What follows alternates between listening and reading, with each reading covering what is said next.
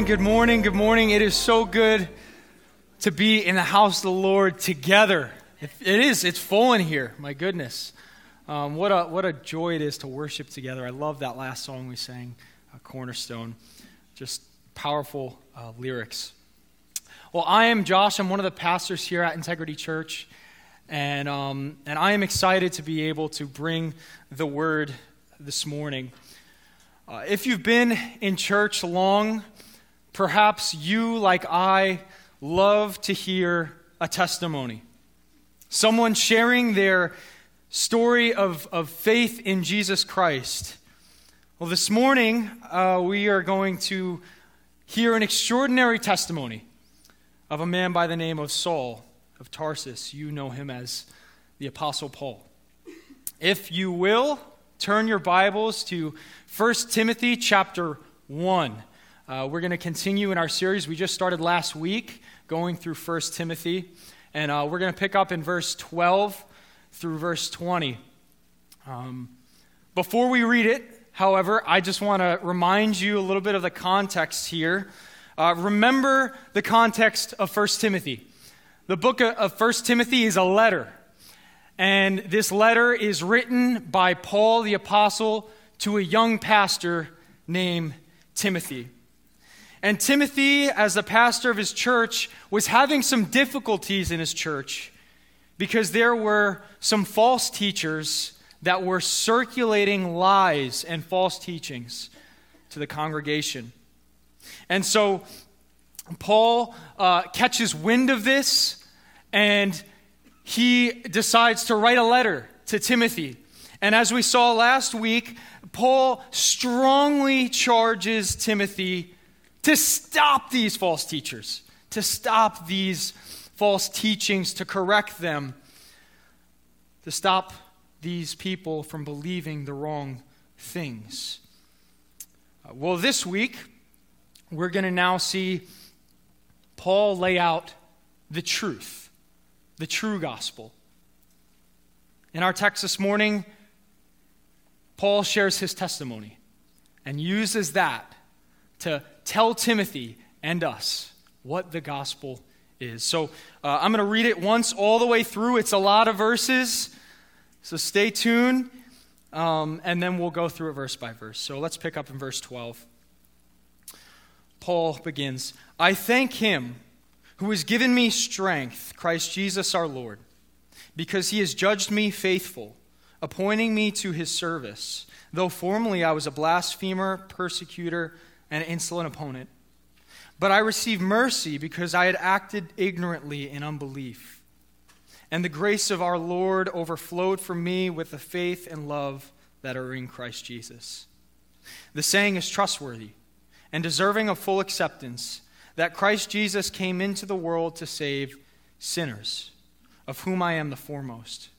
But I receive mercy for this reason, that in me, as the foremost, Jesus Christ might display his perfect patience as an example to those who were to believe in him for eternal life. To the King of the ages, immortal, invisible, the only God, be glory and honor forever and ever. Amen. This charge I entrust to you, Timothy, my child in accordance with the prophecies previously made about you, that by them you may wage the good warfare, holding faith and a good conscience. By rejecting this, some have made shipwreck of their faith, among whom are Hymenaeus and Alexander, whom I have handed over to Satan, that they may learn not to blaspheme. Let's pray this morning. Father God, we come before you eager and ready to hear your word. Will you teach us this morning, Lord? Will you grow us in knowledge of your great grace that it would transform our lives and that all the world would see? In Christ's name we pray. Amen. So let's pick up in verse 12. Paul opens up this paragraph. He says, I thank God, Him who has given me strength, Christ Jesus, our Lord because he judged me faithful, appointing me to his service. Here, Paul begins by expressing thanks to Jesus. He's thankful to Jesus because it is Jesus Christ, who has empowered Paul, strengthened Paul, and has appointed him as an apostle and a servant of Christ. He continues, Though formerly I was a blasphemer, persecutor, and insolent opponent, but I received mercy because I had acted ignorantly in unbelief. See, here now we begin to get the bigger picture here. Now we begin to get the depth of Paul's gratitude as he admits he's very unworthy of this position as an apostle. If anyone knows Paul's story, they'll agree that he is the most unlikely candidate to be chosen as an apostle.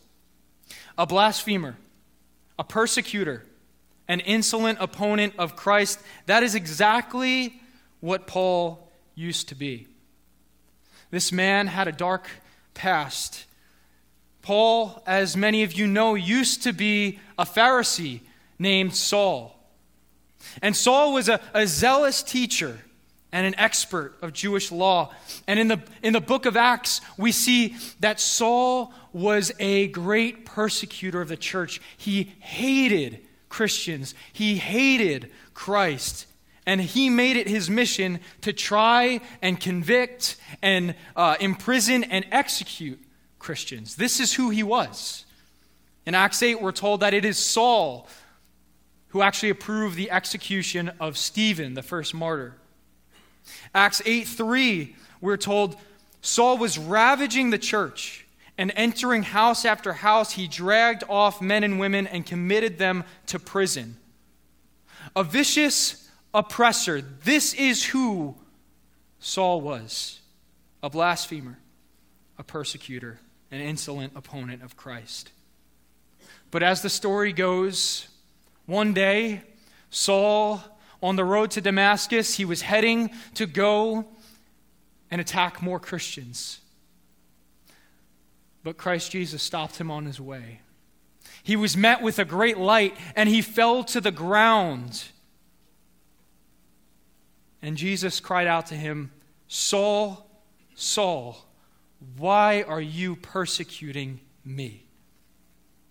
And here in this powerful scene, Jesus reveals himself to Saul and he calls Saul to repentance and to faith. And that's exactly what happens. Saul repents and he believes and he receives the mercy of the Lord, as Paul says here. I received mercy because I had acted ignorantly in unbelief. But not only did Paul receive mercy, being spared his life, Paul also received grace and blessing. At this moment of repentance, Paul received uh, the, the greatest grace of being a child of God. He was redeemed, forgiven of his sin, given a new life. His, his name, his entire identity was changed. Now, no longer was he Saul, but he is now Paul. And so we read in verse 14 the grace of our Lord overflowed for me with the faith and love that are in Christ Jesus. Here, Paul received the love and faith and the eternal life that are in Christ Jesus. This great persecutor of the church becomes the great apostle and servant of Jesus Christ. This is Paul's testimony. And this is why he is so thankful, we see in this text. And, and, and then he now declares in verse, teen, verse 15 one of the most powerful gospel passages in the Bible. He says, The saying is trustworthy and deserving of full acceptance that Christ Jesus came into the world to save sinners, of whom I am the foremost. Having recalled his story, his past, his testimony. Paul now, for Timothy, summarizes the gospel. It is this Christ Jesus came into the world to save sinners. Jesus came into the world to save sinners. Sinners, those who commit sins, those who have broken God's righteous law and have rejected his commands, those who have turned from God to idols and things. Sinners. This is who Christ Jesus came to save. To save Paul, the blaspheming, persecuting enemy of God. And Paul here says, I am the foremost, the worst of them. I mean, look, look at, look at, look at Saul. Look at Paul's past, right? He's pretty bad. Paul is essentially saying here if God changed me, if the saying is worthy, is, is true even for me, the foremost sinner, then it is trustworthy and fully deserving of acceptance for all. He continues in verse 16, But I receive mercy for this reason, that in me, as the foremost, Jesus Christ might display his perfect patience as an example to those who are to believe in him for eternal life. Here we see now that Paul's story is a picture to all the world of God's perfect patience. A powerful example of what God can do with even the most vile sinners who turn to Him. And all the people, everyone who saw and knew Saul turned Paul, they all began to say, He who used to persecute us is now preaching the faith he once tried to, to destroy. And they all glorified God because of him. This is Galatians 1 23 and 24. This is Paul's testimony. And recounting it, Paul can't help but break out into a, a, spontaneous worship, is what we see in verse 17. To the King of the ages, immortal, invisible, the only God, be honor and glory forever and ever. Amen the King of the ages, the immortal God, the invisible God, the only God. Paul says, He is the reason. He is the one who gets the glory and the honor for my story. And so now we see here, Paul sets forth the gospel clearly to Timothy. This is the truth, Timothy. This is sound doctrine. This is what you are to teach and uphold. And then we see he continues to command Timothy in verse 18. He says, This charge I entrust to you, Timothy, my child, in accordance with the prophecies previously made about you, that by them you may wage the good warfare, holding faith and a good conscience. Paul here brings back the charge that we saw last week the charge to Timothy to keep to the truth, to keep on to sound doctrine. It says, by the prophecies, or in other words, in accordance with the calling that is on your life as a, as a pastor, as a shepherd, Timothy, wage the good warfare now. Wage the good warfare. What does that refer to here? It refers to the battle against false teaching. It refers to the battle against uh, uh, uh, of, of truth against the lies. And this is the noble fight that Paul is calling Timothy to. Fight the good fight. Fight the noble battle, the battle for truth against false teaching. And how is Timothy going to do this? Paul tells him, firstly, by holding the faith. That means believing the right teaching holding the right doctrine. And secondly, by holding a good conscience. That, that means to obey the, the truth, keeping a good conscience. What is, what is the conscience? It is that thing within us that, that helps us to, to, to discern between right and wrong, right? And, and, and it is in accordance with our belief.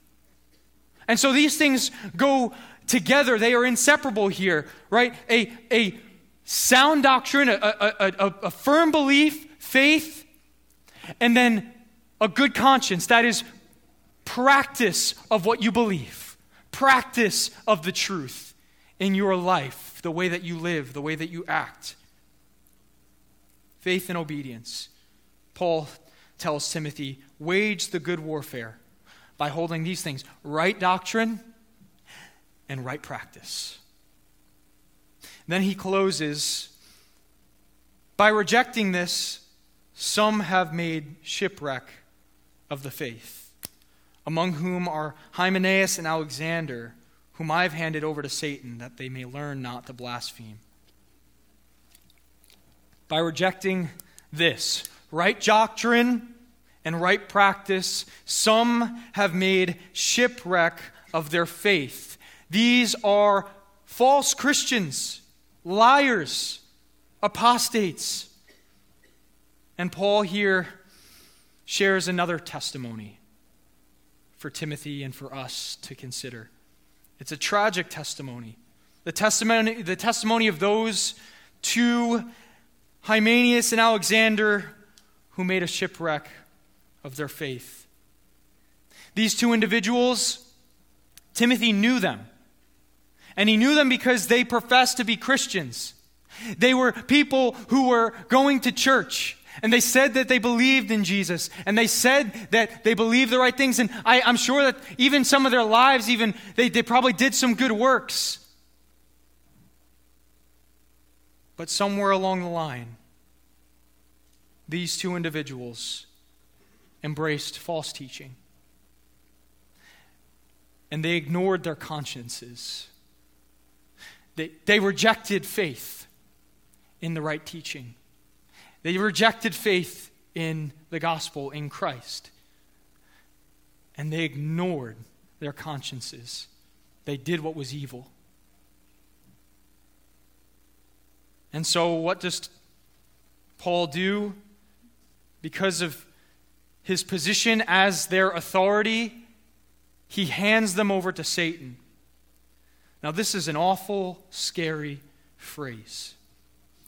This phrase refers to excommunication from the church. It is the action of removing someone from the church after they are unwilling to repent of a specific sin. This is exactly what Jesus commands the disciples to do in Matthew 18 as a last effort to prevent someone from leaving the faith. Let me just park here for a second. Paul says to be cast from the church, to be excommunicated, to be left put outside of the church, is being handed to Satan. It grieves me that so many Christians willingly leave the church. willingly don't attend on a regular basis. I read a horrifying statistic this week 1.2 million Christians in America leave the church a year. That was pre COVID. I don't know what it's at now. I don't imagine it's better. Paul says, being cast outside of the church is like being handed over to Satan. The purpose of excommunication is res- res- restoration. That is the hope of this action of putting somebody outside of the church. The hope is that the sinner would see the severity of their sin and that they'd be brought to sorrowful repentance. They'd, they'd say, Oh my gosh, I am, I've been cast out of the church. I must be doing something really wrong. And they'll go, Oh God, please forgive me. And we bring them back. We restore them. That's the hope here. That's Paul's hope for these two individuals, Hymenaeus and Alexander. He says, he, his hope is that they would learn not to blaspheme. This testimony is a sobering example of what happens to those who do not hold fast to the truth. Yet, even for these blasphemers, there is hope because of this gospel that Jesus came into the world to save sinners. Surely, if a blasphemer like Saul could become Paul, then these blasphemers, Alex, uh, Alexander and Hymenaeus, could turn and receive mercy and forgiveness from our gracious God. This is the gospel. and what a powerful gospel message it is, and also a sobering reminder to hold fast to it. Now, there are a lot of truths that we could pull from this text.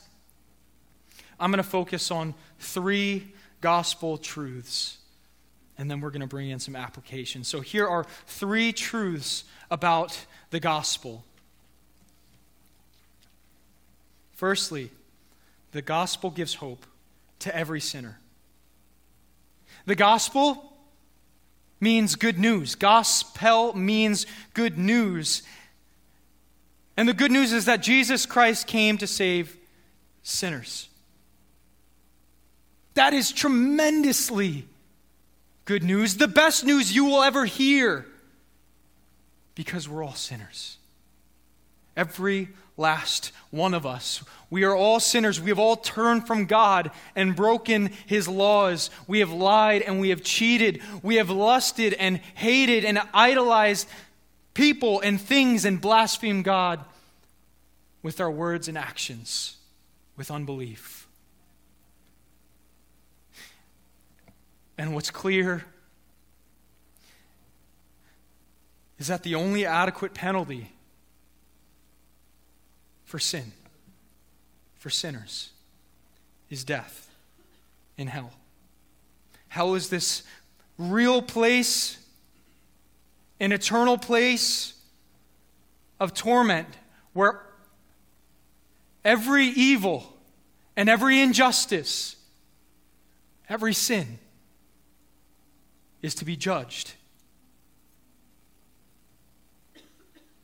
This is what Paul deserved. This is what sinners deserve. This is what I deserve. But the gospel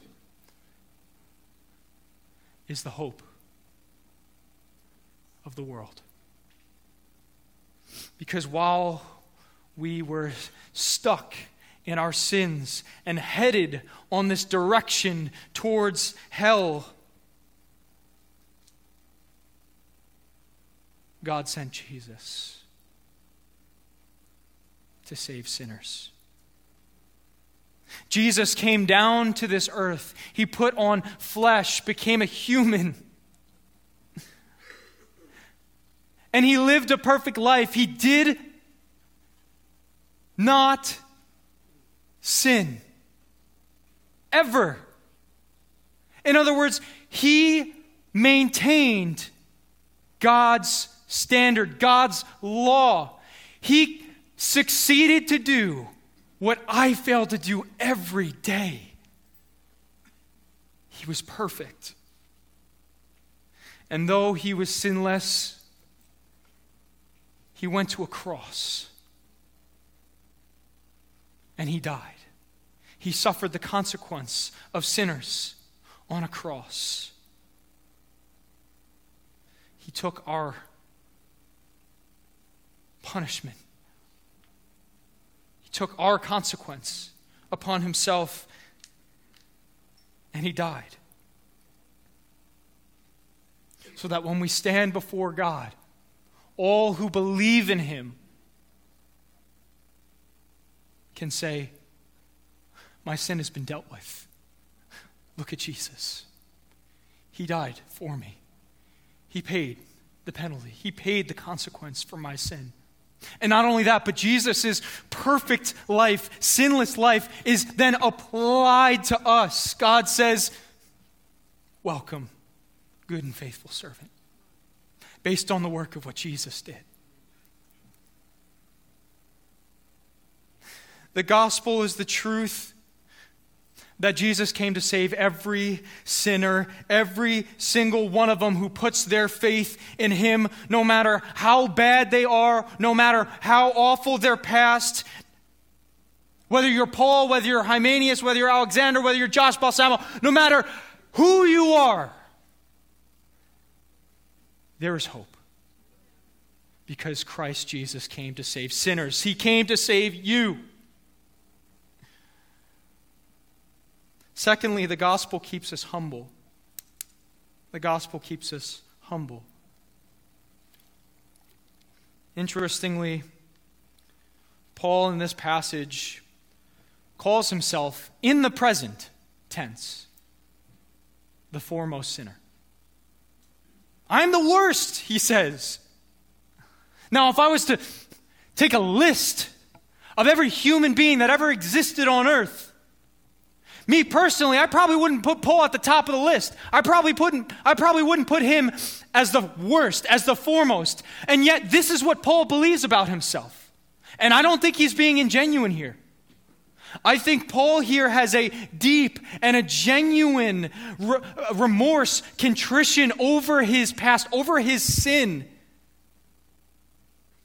And even as an apostle, he never loses sight of the fact that he is unworthy of God's grace. This too is true of you and I. We deserve nothing of what Christ has given us, not even a breath more.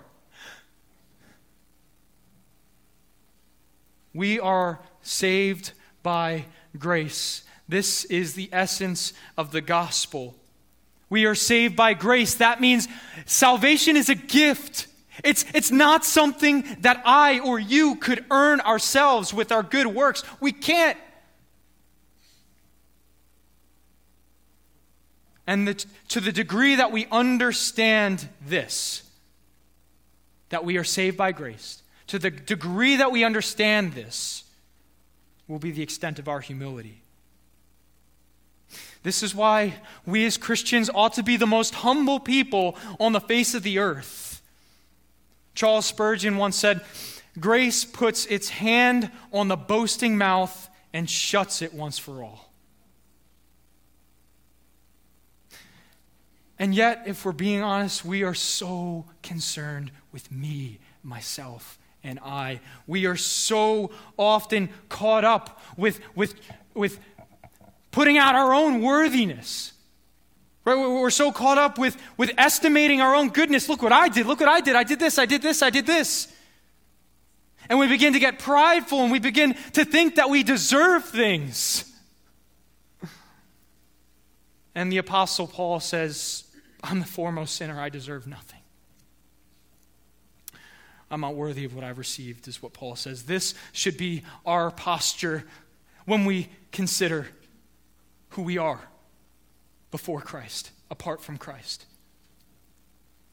The true gospel, sound doctrine, always produces humility.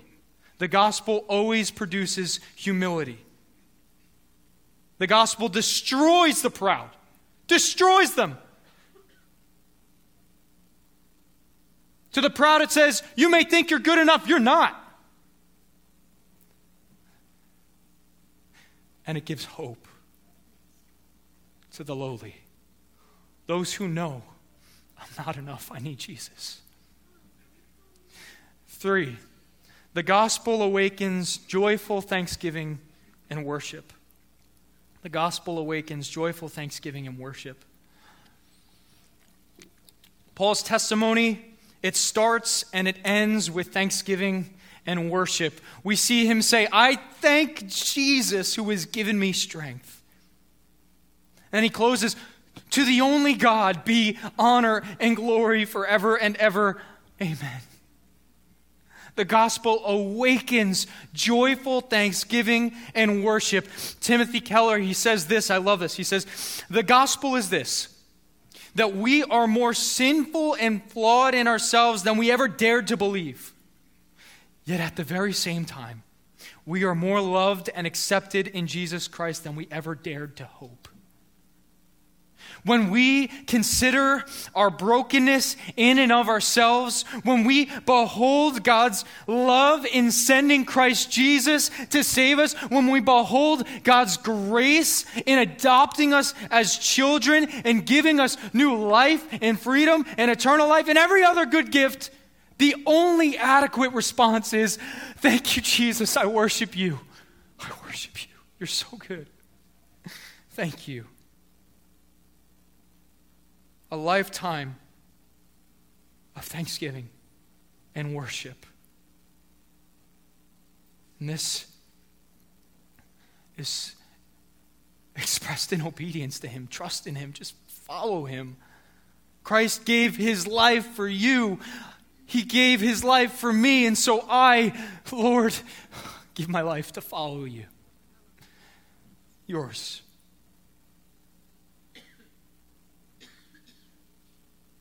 This is obedience. Obedience, however, that does not flow from gospel truth is not obedience. I'm, not, I'm going to say that again here. Obedience, or I should say, perceived obedience, that does not overflow from the gospel truth is not actually obedience. The obedience that does not flow out of your faith in Christ and thanksgiving and love for Him is not actually obedience. What do I mean by that? If I am not obeying Christ as a result of what He has done for me, then I'm just going to obey Him to try and save myself. And that's legalism. That's a mindset that thinks, I'm going to save myself. No, you can't. The gospel teaches us, empowers us to obey in truth. It awakens us to live lives of joyful thanksgiving and true worship. This is what we're called to. And so, having considered these gospel truths, having considered what, what the Apostle Paul has laid out for us, the truth, the gospel, I urge you with these things. One, put your faith in Christ Jesus, not in your own abilities, not in your own goodness, but in the man who went to the cross for you. Put your faith in Him. Believe in Him. All your hope on Him. Because He is the only Savior and He is Lord. If you are here this morning and you haven't done that, today is the day of your salvation. Do not wait another moment. You need Him desperately. All who don't know Him will perish. It's not all that, all who don't know Him might perish. No, it's will. That's a fact. If you don't know Him,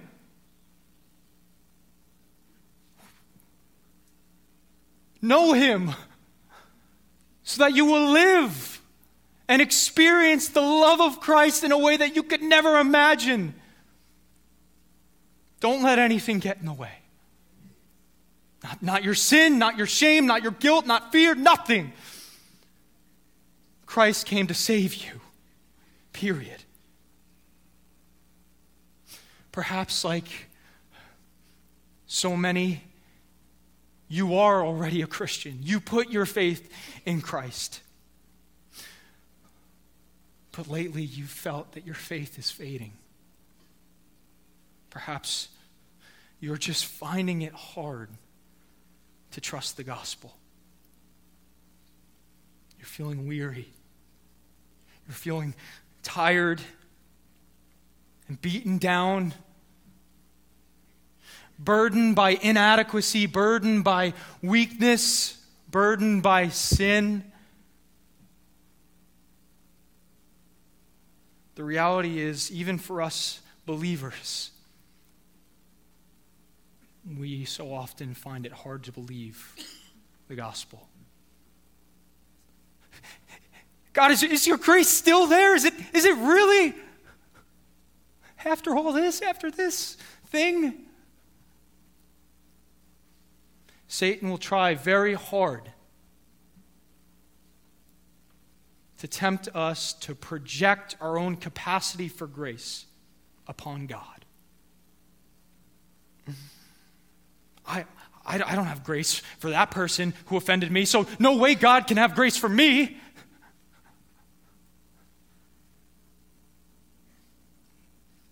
And so we beat ourselves up. And we refuse to receive and live in the grace of God. We lose faith in the gospel. I don't I don't, I don't feel it. I, I, I, why is this happening, Lord? How could you still possibly love me? I mean, I did this and I did that. I'm so weak. I'm so inadequate. I'm, I'm, I'm so ugly and my heart is messed up and I'm broken. And yes, child, that is the whole point. You are. That's why he came. Don't hide from him. Hebrews 7 25 says this Jesus is able to save to the uttermost those who draw near to God through him, since he lives, always lives to make intercession for them. He is able to save the foremost sinner to the utmost extent. Believe that, child of God. And draw near. Take faith not in your own ability, because you can't. Take faith in what Christ has done and his ability to hold on to you and never let you go. He lives to intercede always on your behalf. What does that mean? When you sin, Jesus says, I've covered it. I've covered it. Believe that, child of God, and draw near. He loves you. Dare to put your faith in Jesus once again this morning, as you did once before. And keep that faith tomorrow and the next day and the next day. Receive the grace that is in Christ. Secondly, we must know and show our testimony to the world. Just like the Apostle Paul, we must know ourselves sinners, having received grace. This is our testimony. And this testimony is to be the proof to the world of God's magnificent grace. And so that in, in joy and humility, we shout this testimony I was sick and he healed me. I was blind and he opened my eyes to see. I was empty and he filled me. Broken and he fixed me. I was dead and he raised me, a sinner and he saved me. World, believe him. You need him.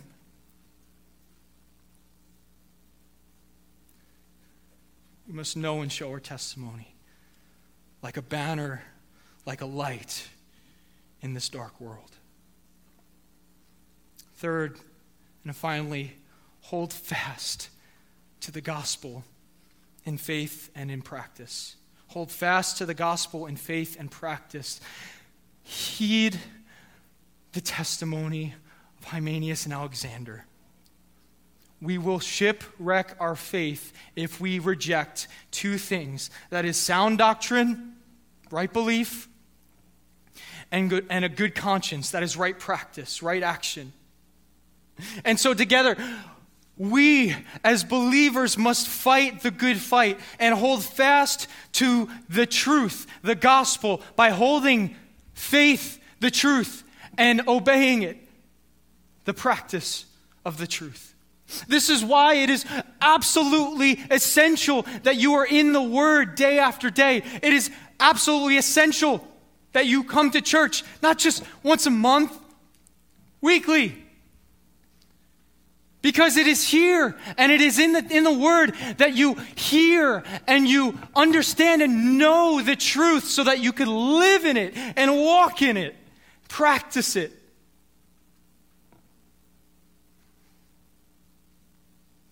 We must know the truth, so that we can believe the truth and then practice the truth. Faith and obedience, they go hand in hand, and it is the life of the believer here.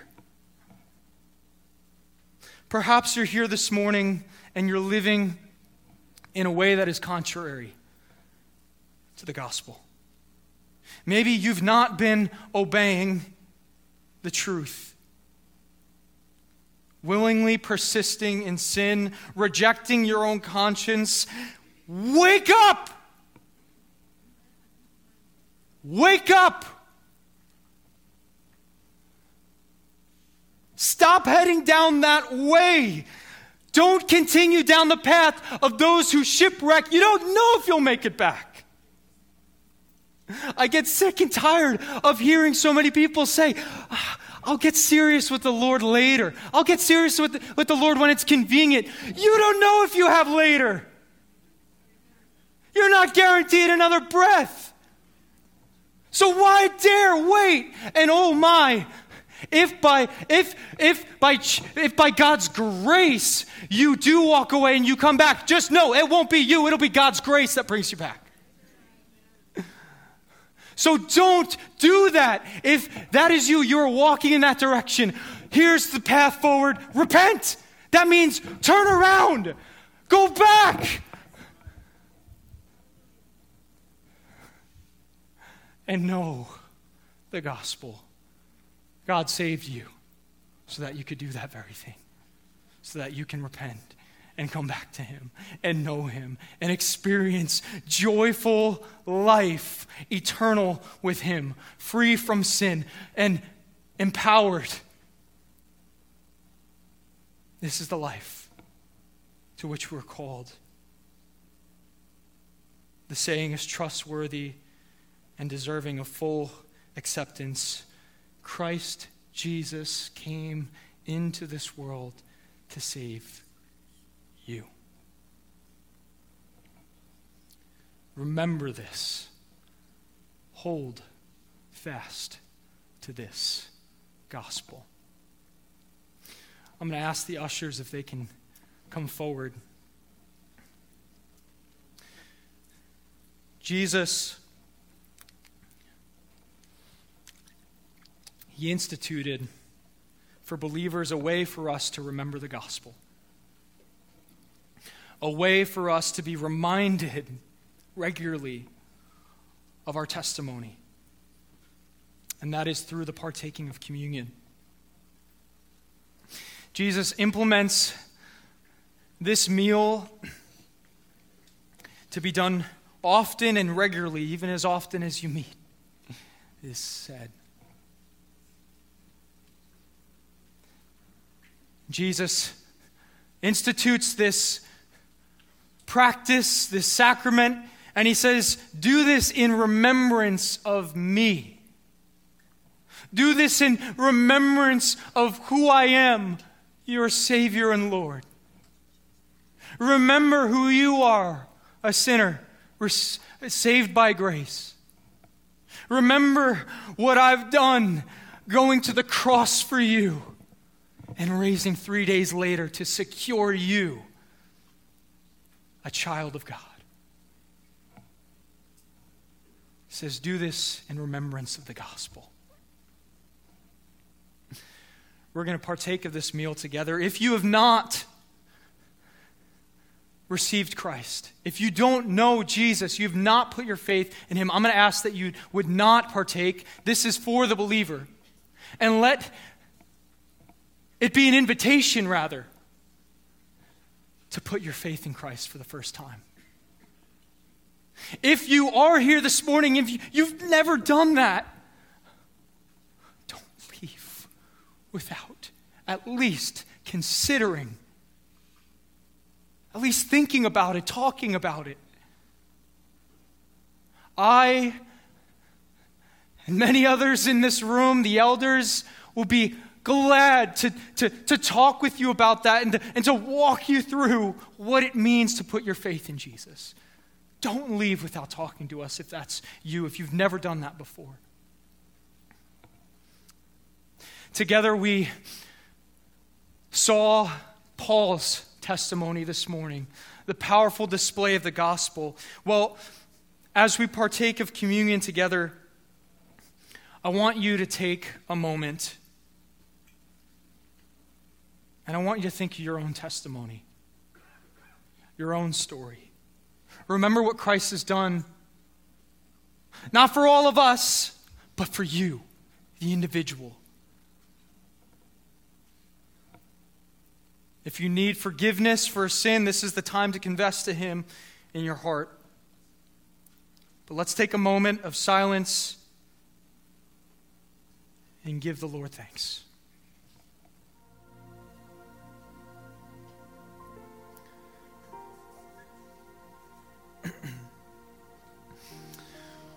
On the night Jesus was betrayed,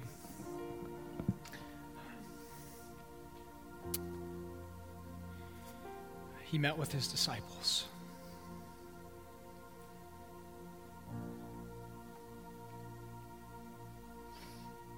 And they gathered. Gathered one last time around table. And Jesus knew what he was about to do. He was about to suffer the unimaginable. He was about to be broken. He was about to go to the cross. And he was about to take on the consequence of a million sinners.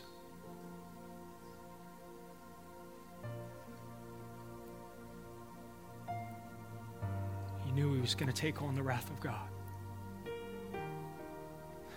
And having known this, he breaks bread.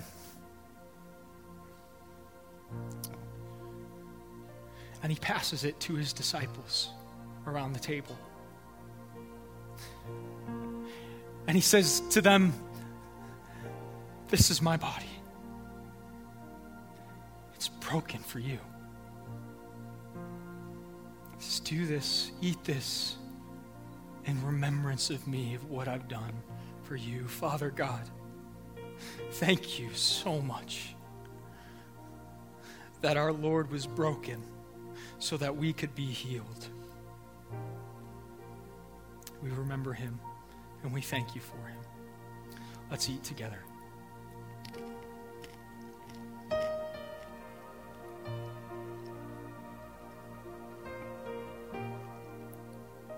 And in the same way, he took a cup and he poured wine into it. And he said to his disciples, Drink of it, all of you, for this is my blood of the covenant which is poured out for many for the forgiveness of sins. Our sins are forgiven because our Lord's blood was shed, his perfect blood shed. Father, thank you for the blood of Jesus applied to us. We are clean holy, no longer sinners in your sight, based upon the blood of Jesus. Thank you for forgiveness. Let's drink together.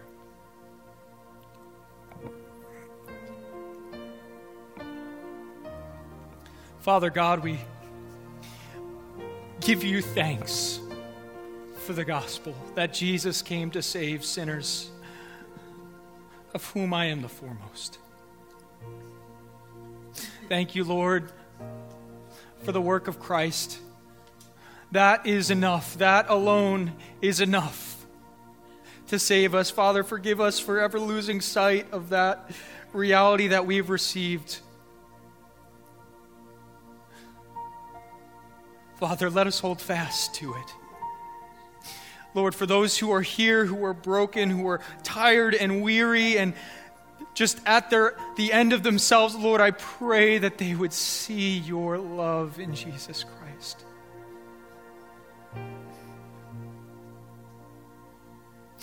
Father, help us to live in it, to walk in it, to believe it, because Satan tries hard to make us stop believing. Give us more grace. You are the God of grace. We thank you. In Christ's name we pray. Amen.